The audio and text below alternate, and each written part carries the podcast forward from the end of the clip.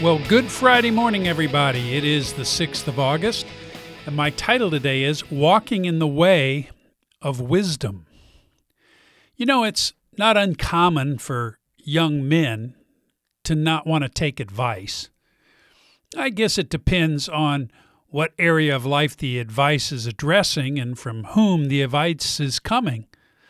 I think there's a correlation, actually, between a person's height and how open they are to listening to their dad. It seems like the taller one grows, the dumber they get, at least in listening to their father. Another factor in this equation is who the father is and what the father knows. To be quite blunt, there are men who have fathered children and did not have what they needed to know and what it takes to be a good role model. In fact, many of the men I work with have dads who were ignorant in this role because their father was ignorant in raising them.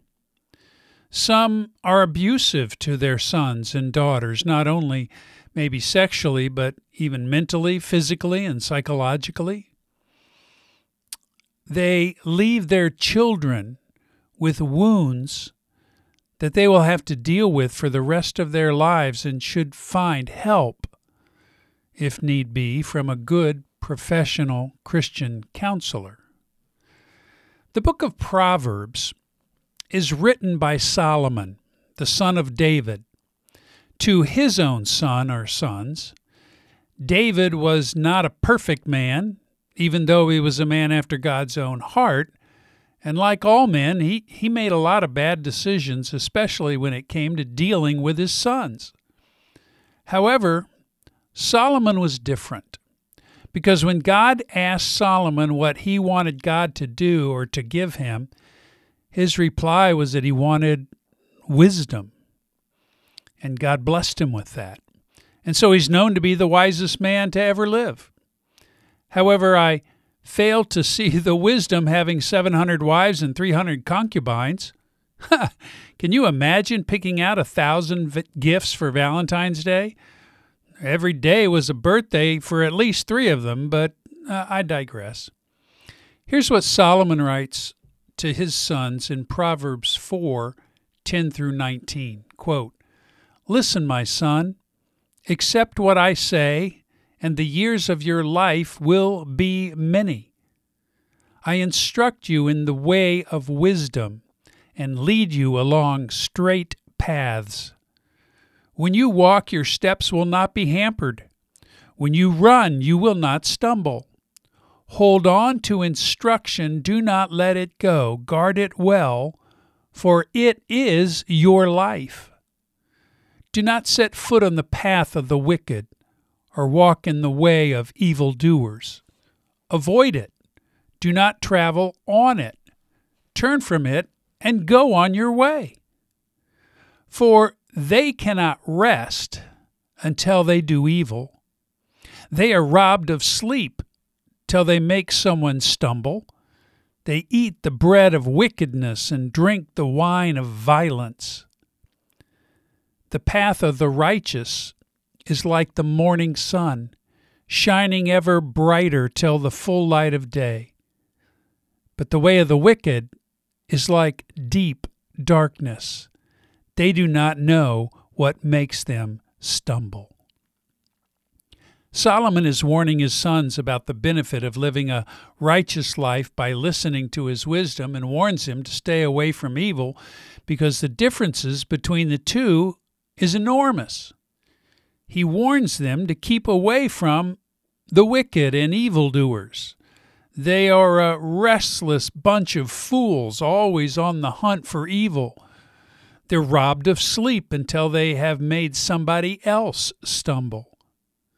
Is that not just like what happens to a man who's become addicted to pornography? They're restless until they get their sexual fix.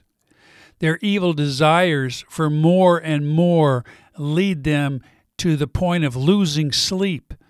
How many times have you found yourself staying up till the early hours of the next day stuffing your mind with almost limited images and videos. Then you show up for work late or too tired to be productive in your job. Their food and drink are wickedness and violence. My friends, this is the path on which all Christian men who have become addicted to porn and sex are traveling. The only question remains will you recognize this before it's too late and your life is destroyed? We're told by Paul that the wages of sin is death. We're not to be fooled. Whatever we are sowing in the dark, we will reap in the light. And we will not be able to keep it a secret forever. It will be discovered, and the longer you've been walking in darkness, the more damage will be done to you and your loved ones. The good news is there's an alternative. The other path that we can take is making it our choice to take the path where the righteous men walk. It does not lead you deeper into darkness, but it is bright and well lit like the morning sun rising in the sky.